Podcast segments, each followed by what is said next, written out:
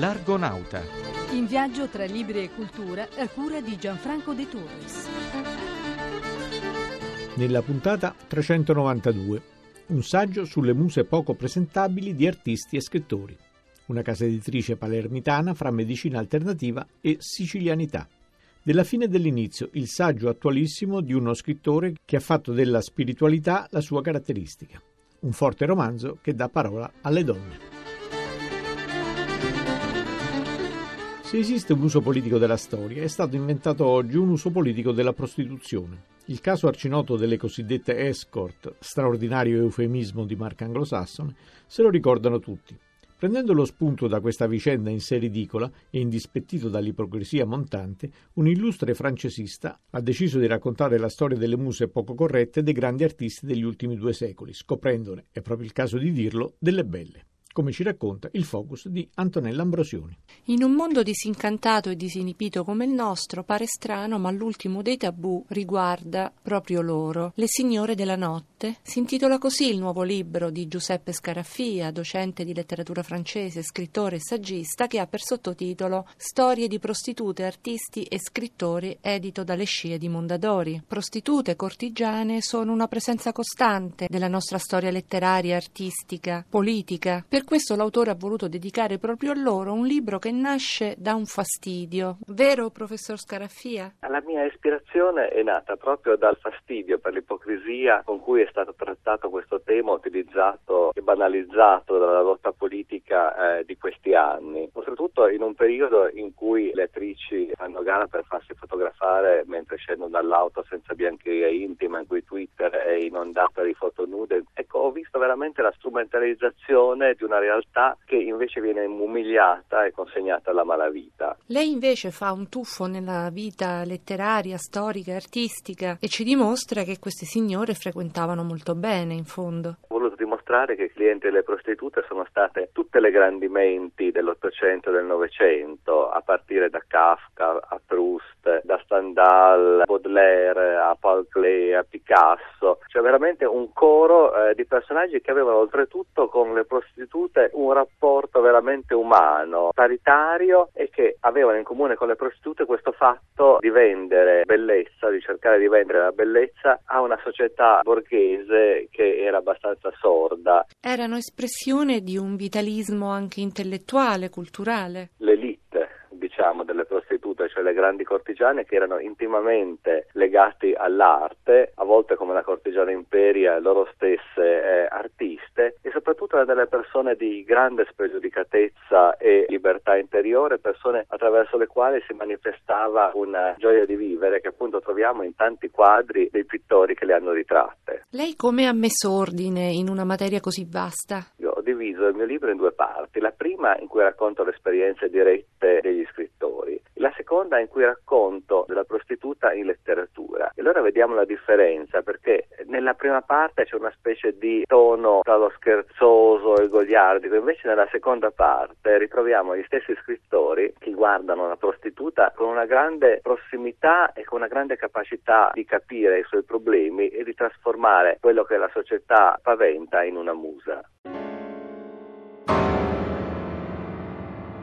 A Palermo la nostra Anna Maria Caresta ha scovato una casa editrice che si divide equamente fra medicine poco ortodosse e una verace sicilianità, facendo da ponte fra le due rive del Mediterraneo. A Claudio Mazza, amministratore della nuova Ipsa Editore, chiediamo in cosa consiste il catalogo della casa editrice. Noi abbiamo iniziato 30 anni fa con un catalogo prettamente medico, con le medicine cosiddette alternative, anche se alternativa è una parola che è fuorviante perché la medicina è una, è una soltanto. Ma lei ha a che fare con la medicina? Eh, io sono medico, omeopata, iridologo e agopuntore. A quei tempi, 30 anni fa, eh, dovevamo studiare sempre su testi francesi, inglesi, tedeschi, non esisteva nulla in italiano. Quindi è cominciato in questo modo il catalogo, che adesso è diventato però molto più ampio e anche si è espanso a un'editoria generalista. Abbiamo più di 450 titoli. Continuate però ad occuparvi di agopuntura, c'è per esempio un Atlante di agopuntura del cane. Che Esatto, tipo di sì. pubblico ha un libro così?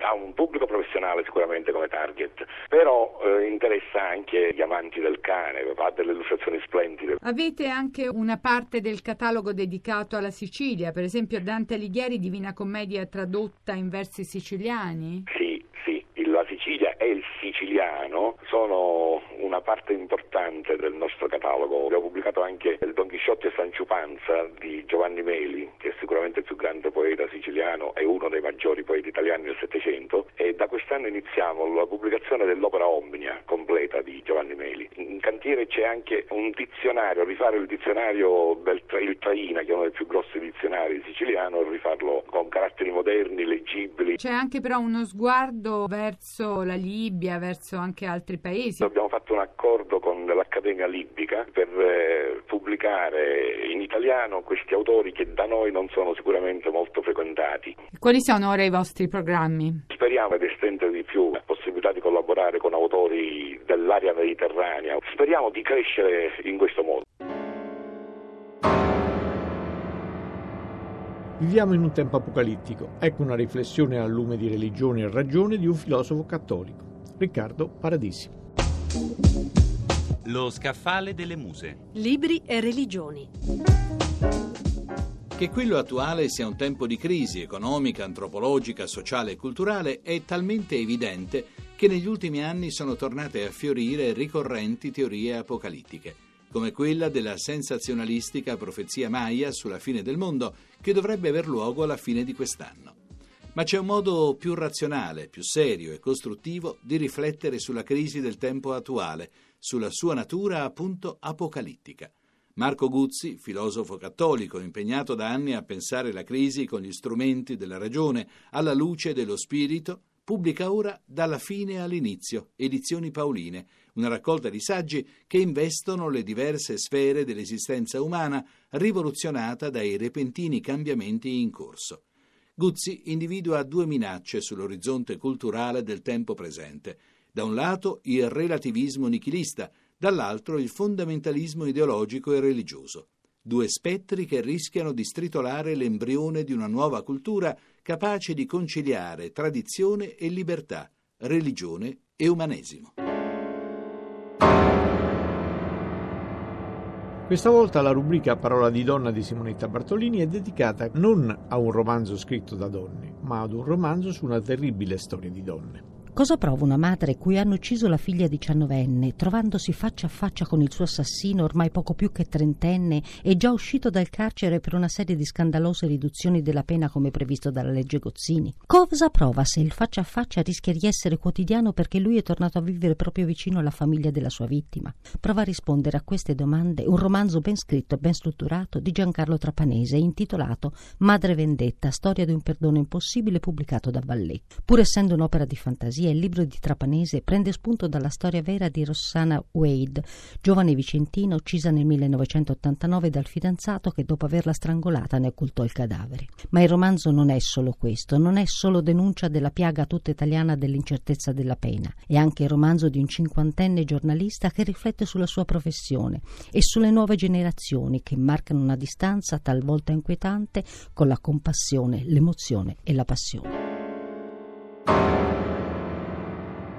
Eccoci Porto, Gianfranco De Turris saluto tutti cordialmente, ricordando il sito web www.radiono.rai.it e la posta elettronica argonauta-rai.it e vi dà appuntamento a domenica prossima. Dalle vertigini del cielo, come goccia sei sceso giù. All'ultimo assalto si sa, si vince o non si torna più ma tu sei quello che sei, dentro una notte più buia che mai. Ma tu sei solo quello che sei, in questa guerra tu non morirai. Dentro la nostra gente che raccoglie il domani, dentro a cuori impazziti che distendono le mani contro quelle persone che ci hanno fatto del male dentro a tutti i tuoi sogni lanciati contro quei cani tutto parla di noi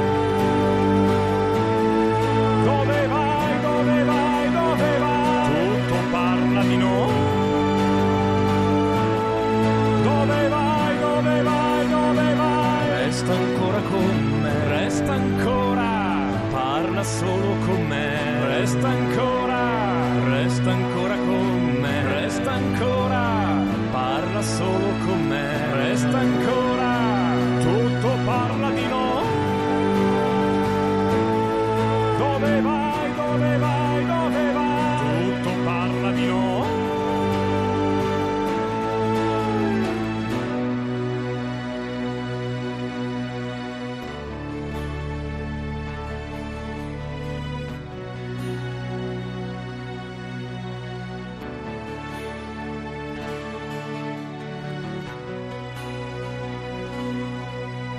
armati fin sopra i denti di acciaio e di pensiero.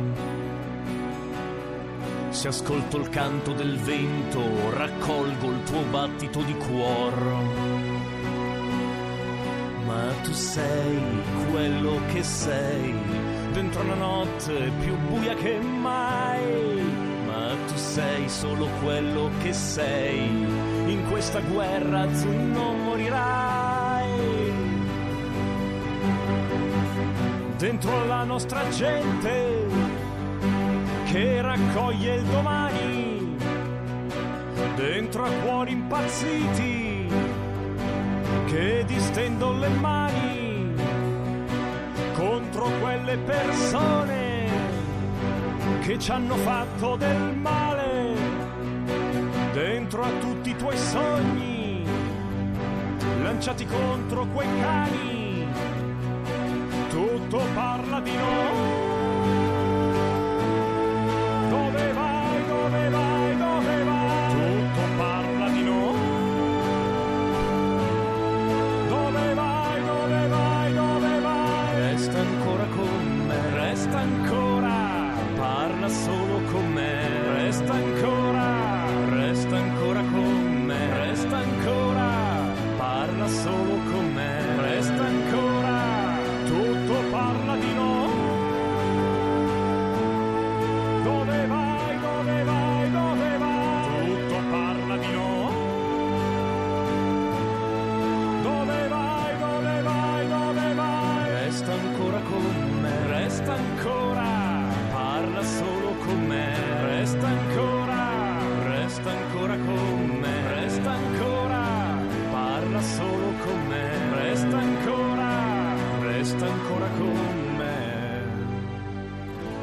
solo con me, resta ancora con me, parla solo con me.